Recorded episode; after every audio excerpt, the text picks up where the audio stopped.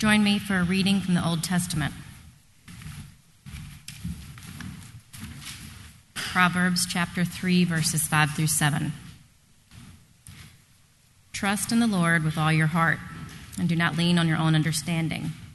In all your ways, acknowledge him, and he will make straight your paths. Be not wise in your own eyes. Fear the Lord, and turn away from evil. Proverbs 15, verses 31 through 33. The ear that listens to life giving reproof will dwell among the wise. Whoever ignores instruction despises himself, but he who listens to reproof gains intelligence. The fear of the Lord is instruction and wisdom, and humility comes before honor. Proverbs 19, verses 20 and 21. Listen to advice and accept instruction, that you may gain wisdom in the future. Many are the plans in the mind of a man, but it is the purpose of the Lord that will stand. Proverbs 27, verses 5 and 6. Better is open rebuke than hidden love.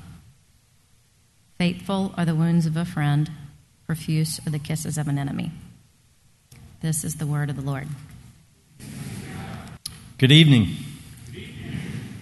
Uh, my name is Tom Carpenter. I serve as one of the elders uh, here at Grace Downtown, and I have the privilege of continuing our series on Proverbs and looking at wisdom tonight. Uh, so, we pray with me as we open God's Word. Lord Jesus, we thank you for dwelling with us tonight in our worship. And God, I pray that the song of our hearts would be the song of that offertory. Lord, more of you that we would give over our lives to you every day, Lord. I pray tonight as we uh, look into your word, into the Proverbs, God, would you illuminate it in our hearts? And God, I pray you would edit my own words, Lord, in line with your will and your purpose and your word. And we ask these things in your name. Amen. So I have, uh, I don't know about you, I've been really blessed by this series on Proverbs uh, this summer. I think, one, it's always great just to kind of be in a book of the Bible and to be able to dwell in it week after week, but especially around wisdom, um, to look at wisdom, the source of wisdom, how we are to use wisdom, and the way that God instructs us with wisdom through the Proverbs. And tonight, my sermon title is Confronted by Wisdom. And I want to talk a little bit about our role as believers in the church and specifically in this body at Grace Downtown when it comes to applying wisdom to one another. And another word for that is confrontation. And as I said that, several of you shifted around in your seats. You, uh, you loosened your collar maybe a little bit. You felt a little hot. It's already a little hot, so this is a hot sermon. Um, and you, you got a little uncomfortable thinking about confrontation. And this is not without merit. For most of us, the word confrontation conjures up dread and uh, sweaty palms, and we can come up all of a sudden with a million things that we have to do before we would need to do that. And all of us have oftentimes been uh, the receivers of, or maybe the givers of confrontation that hasn't gone so well, or it's been negative, and so we have this reaction to it where we're like, no, not me, not, not today, uh, not with this person, it's not my role. And it's interesting as well because I feel like uh, it's kind of a thing in our culture right now as well. Right? Like there's this, people love when people get called out on Twitter. Like, oh man, my kids, they talk about dropping truth bombs. That's a, that's a thing apparently in terms of uh, confronting somebody. And that's always also been kind of a part of the American story, right? Like this we love people who tell it like it is, or we're not afraid to kind of speak our mind. Uh, and so, again, we have this reinforced notion of confrontation as largely a negative thing. And yet, the scriptures point to our role as believers in one another's lives when it comes to imparting wisdom and sharpening and encouraging one another in a very positive way, in a way that God designs for us to be together in a body with one another. And that confrontation is actually the sign of a healthy church and healthy believers. And so we want to look tonight a little bit at what is the biblical definition of confrontation? What is our role in it uh, to one another? And how do we kind of define it and, and slice it and dice it? But I thought it might be helpful to start with maybe a few negative examples just so we have some good contrast here. Raise your hand if you have somebody in your life that is kind of like a truth teller, good or bad, but they are somebody who is not afraid to kind of like, they're going to say what's on their mind, right? Okay. Some of you are very sheepish. Everybody raise their hand, but just a little bit. Um, so I have some truth tellers in my life who all happen to live with me. And um, they're all like under five feet tall. And, but they know how to speak truth. And, you know, sometimes it's truth, sometimes it's opinion, but they speak it.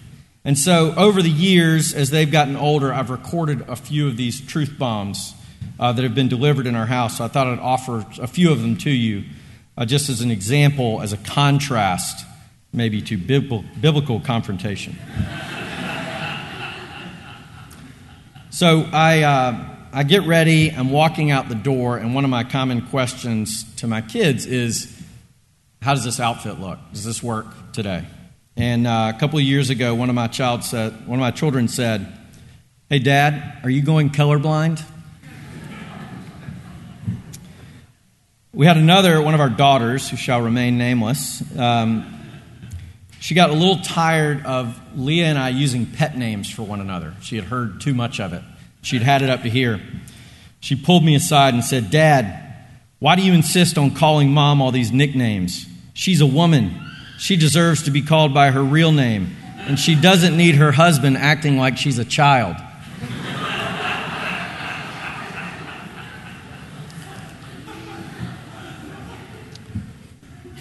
My last one I was getting dressed. It's a common theme in our house. Um, and uh, I was getting dressed for work, ready to go, and this child said, Hey, Dad, are you going to start doing your workouts again, or at least going to the gym? I said, I'm, I'm not sure. Why? Well, I've just noticed some fatness on you, and I think you should do some workouts. So I offer these to you, um, again, as a bit of a bar. While there is truth and some wisdom in these sentiments, they don't quite meet the biblical standard for confrontation. So we're going to talk through that tonight. So if you're a structured note taker person, here are my three points tonight so that hopefully you can follow along, although I reserve the right to have several sub points and sub sub points along the way. Um, what is biblical confrontation and why is it good for us? How are we to confront well and offer, offer wisdom lovingly? And how are we to be a receiver of wisdom and confrontation together? So, what is biblical confrontation? How might we define it? I'm going to offer you two definitions and we'll kind of break these down.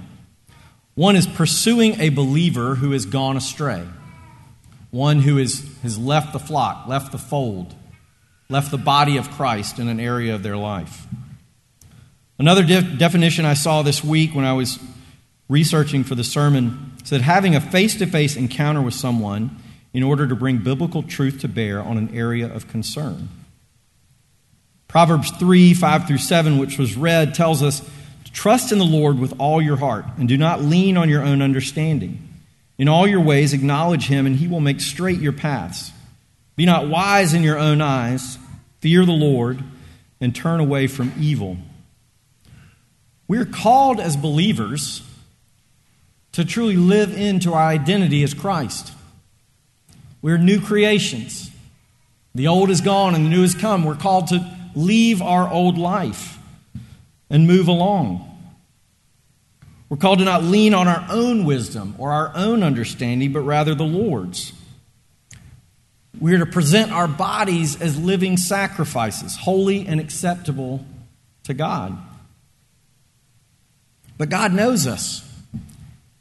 He knows that that calling to us is a challenge. that our hearts, this side of heaven, are a mix of our new life. We are truly new creations, and yet we carry around the old man, the old woman, the old sin nature in our body. And so those are at war with one another.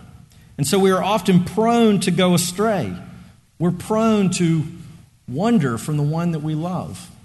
And so God, in his infinite wisdom and mercy, calls us to one another.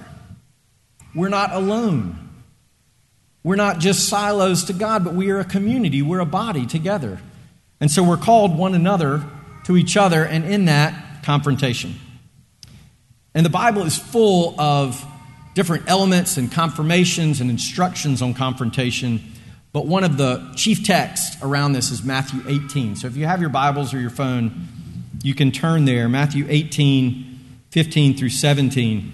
And this is Jesus talking to the disciples and really not only confirming the role of confrontation, but giving an amazing how to. In fact, I wish that there were a lot more elements in Scripture where Jesus said, Here's your four steps, here's how to do it. And this is what Jesus gives us in confrontation. Verse 15 says, If your brother or sister sins, go and point out their fault, just between the two of you.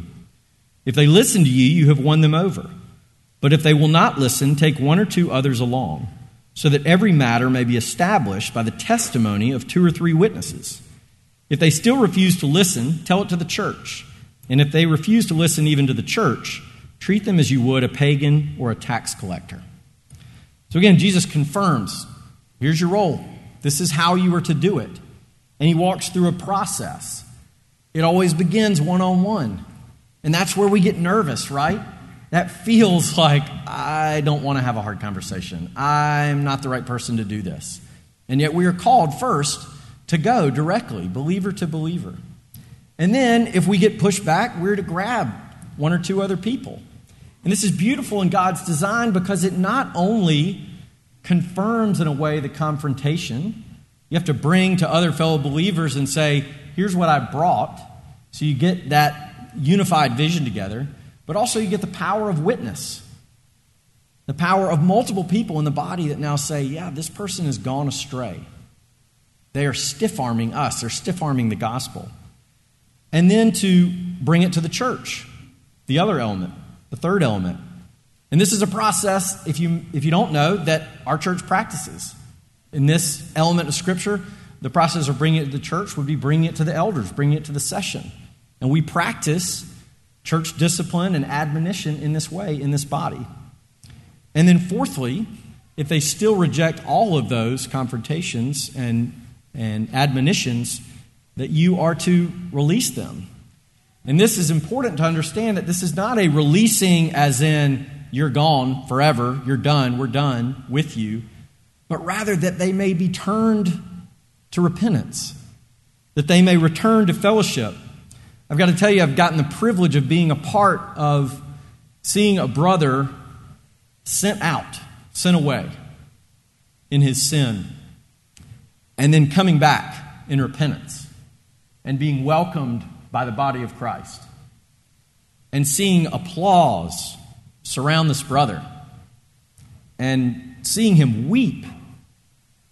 And it is so beautiful.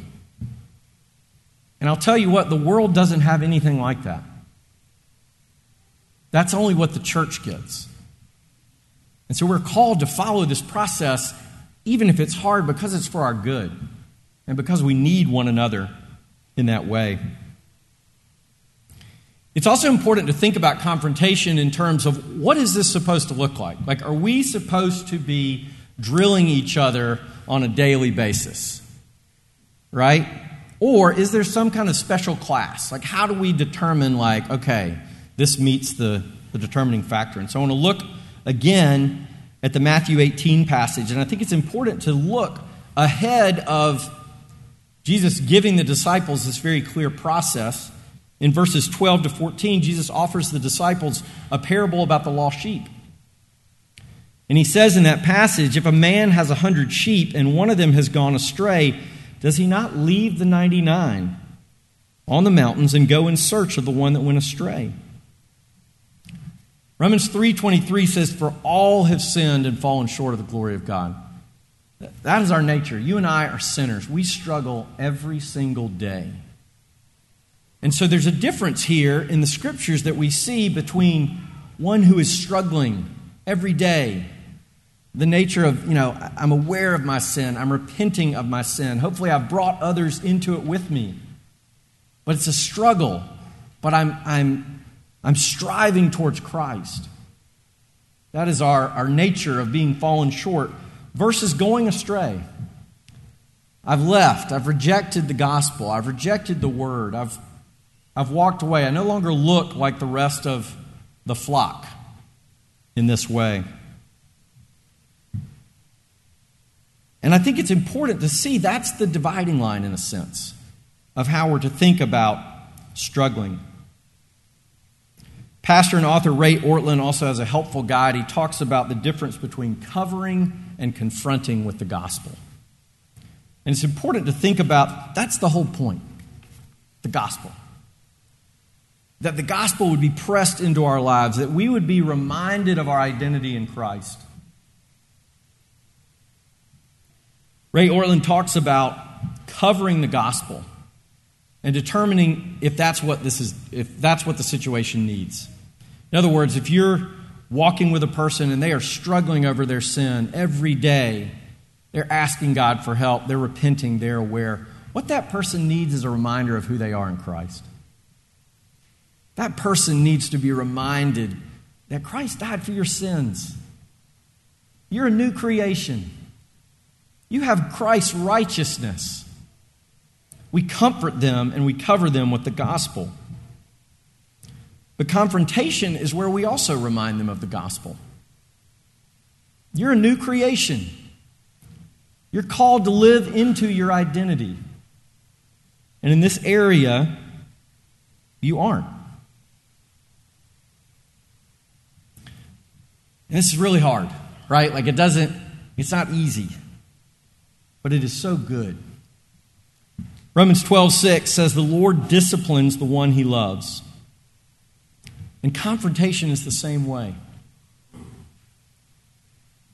I was reading an article the other day, and it was just talking about the level of loneliness in the world, and especially in big cities. And the stats were crazy, and it, it broke it all down by age ranges. And it was talking about uh, millennials being kind of the most lonely per capita as they look at this historically.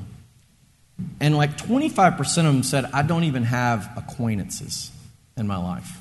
Not much less friends. I don't even have many acquaintances. And we have the ability in the church to be loved so deeply in this way by each other. And we need to take that up. God designed us as a body. We're not individuals like the world seeks to be. 1 Corinthians 12, 26 through 27 says, If one member suffers, all suffer together. If one member is honored, all rejoice together. Now you are the body of Christ, and individually you are members of it. John 15, 4 through 5. Abide in me, and I in you. As the branch cannot bear fruit by itself unless, unless it abides in the vine, neither can you unless you abide in me. I am the vine, and you are the branches. Whoever abides in me, and I in him, he he it is that bears much fruit, for apart from me you can do nothing. This is also for the protection of our body. Galatians 5 7 9 says, You are running well. Who hindered you from obeying the truth? This persuasion is not from him who calls you. A little leaven leavens the whole lump. Again, this is a sign of a healthy church. If in this body we allow those that go, to, go astray to continue in their way, it will surely spread.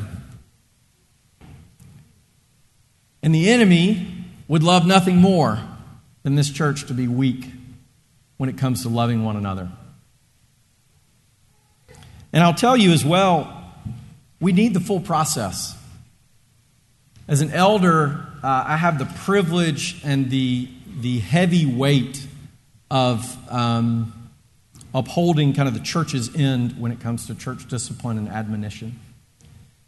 And if you noted the process that Jesus lays out, It starts with an individual, and then it goes to a few people, and then it comes to the church. And sometimes what we find is that the first two steps don't get done. And so things bubble up to the church leadership, and what's left is oftentimes we lack the relationship that some of you might have with that individual. We lack the full context. And so we're left to come in with a confrontation, with an admonition of the word, but without kind of the ability to fully wrap our arms around that person and love them well. And so I just want to encourage you, church. We need you, the elders need you to do your part of this role as well. And all of us need this. I mean, I was thinking, I was talking about this sermon with some friends of mine over the weekend, and we were talking about how much Deep down, all of us long to be known this way. We all long desperately to be known in a way that somebody is willing to be bold enough to love us well and to speak in. And so I want to encourage you to do the same. But how do we do it? How do we how do we confront? How do we offer wisdom? How do we press in the gospel? Proverbs 27, 5 through 6. Better is an open rebuke than hidden love. Faithful are the wounds of a friend, profuse are the kisses of an enemy.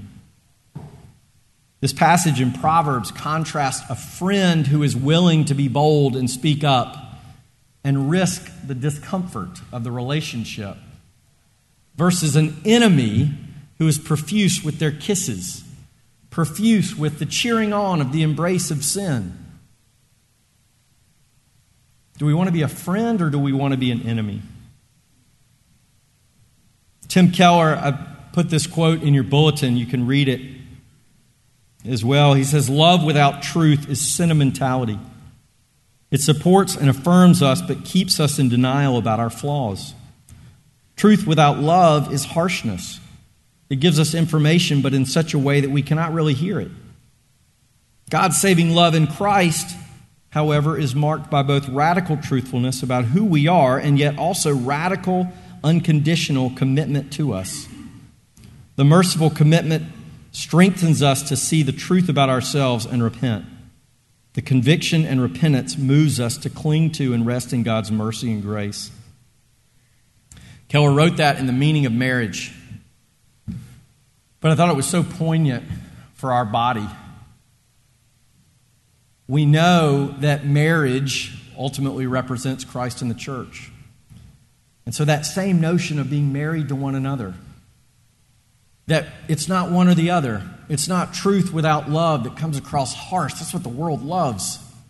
That's where Twitter loves when somebody gets called out, right? There's rarely love accompanying that. And in the same way, love without truth, as though there could be such a thing. As though you could just love love the person in doing whatever they choose. And that's oftentimes what we see the contrast between the church and the rest of our culture. A desire to say whatever's true for you whatever makes you happy that's what you should pursue. And yet Christ calls us to more the example of love and truth is perfectly embodied in the scriptures as well. And the Bible really is the source of our wisdom when it comes to confrontation. 2 Timothy 3:16 through 17 says all scripture is breathed out by God and profitable for teaching, for reproof, for correction, for training in righteousness,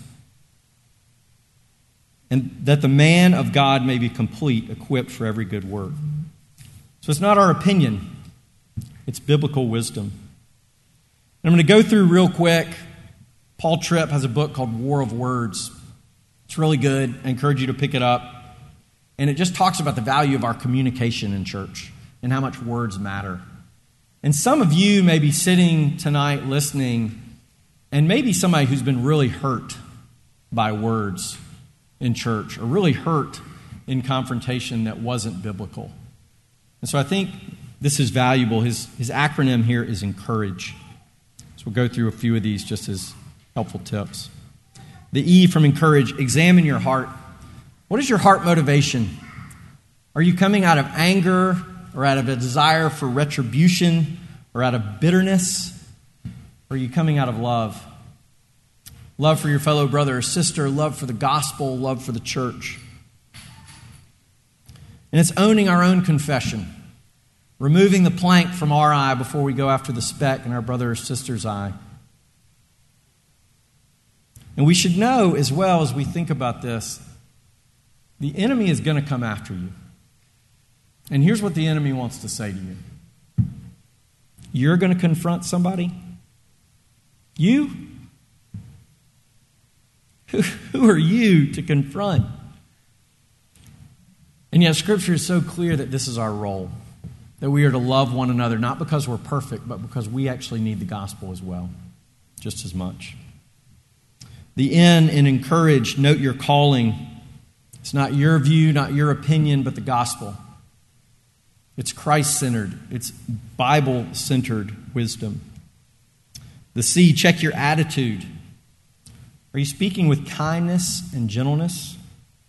Are you exuding humility and patience and forgiveness, forbearance and compassion and love? Or are you coming with harshness? Are you coming as though you're the judge? The O, own our own faults, the humble recognition of our own sin, our own desperate need for the gospel. You, that we use our words wisely. I would encourage you, brothers and sisters, if you are considering um, bringing wisdom to a fellow brother or sister, that you prepare for it. That you not come off the cuff, but that you prepare for your words and that you pray over them. The R, reflect on Scripture. We should enter moments of confrontation with a very specific understanding of Scripture and a various topic. There are gray areas and there are matters of opinion and matters of debate. And so we want to come with true biblical understanding. And I would encourage you all as well reach out to the elders and pastors. Um, we would love to walk with you through this. A, always be prepared to listen. Any confrontation between believers should be interactive. You should seek to ask questions, to understand where is this person? Are they astray? Are they stiff arming? Or are they, have they gone astray, but they are desperate to come back? So we want to know where that person is. G, grant time for a response. Despite our desire to see immediate change, we know our own hearts. And we know that we are called to this, but we're not called to expect an immediate response. And so be encouraged that the Holy Spirit will have time to work if we are obedient to this call. And then E, encourage the person with the gospel. Remind them of the awesome grace of God in their life.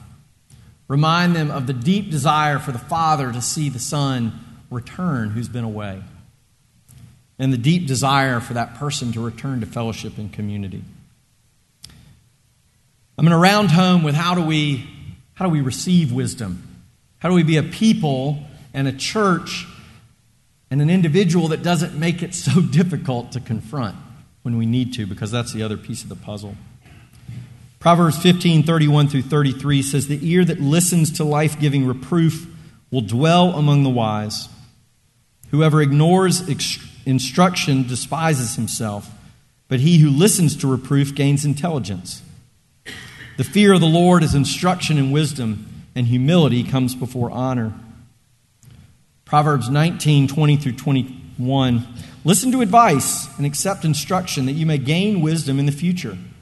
Many are the plans in the mind of, the man, mind of a man, but it is the purpose of the Lord that will stand. Are you a person whose life is open to this body? Are you a believer whose life is open to other believers? Do you live in such a way that you welcome in love and faithfulness and friendship brothers and sisters to speak in? Or are you somebody who's hidden away, who's pulled off to the side, whose life is largely hidden or only released in snippets to people? Because God calls us to be a people that understand our identity and our creation in community. Are you a person who's willing to receive the blessing of wisdom in your life from other brothers and sisters? Are you humble in the way that you understand how hard it is for somebody to come and bring wisdom or to have a hard conversation? Are you welcoming to that?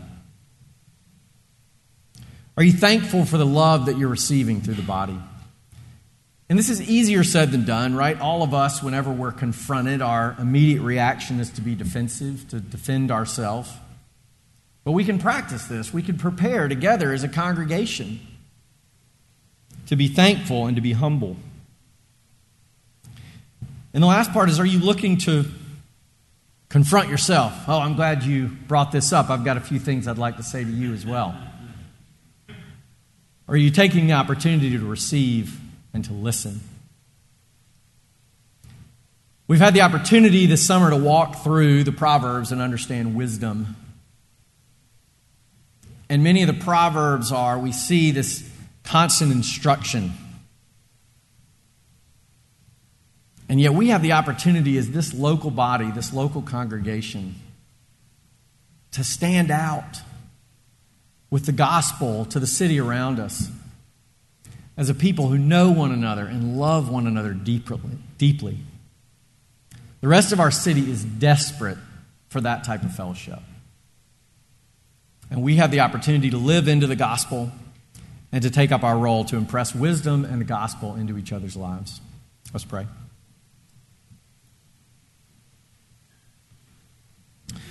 Lord Jesus, we thank you for your word. Lord, we pray that you would help us. God, we um, are uncomfortable when it comes to uh, speaking into one another's lives, but God, we know that that's the way you've designed this body, that's the way you've designed us in community. And God, we so desperately need it.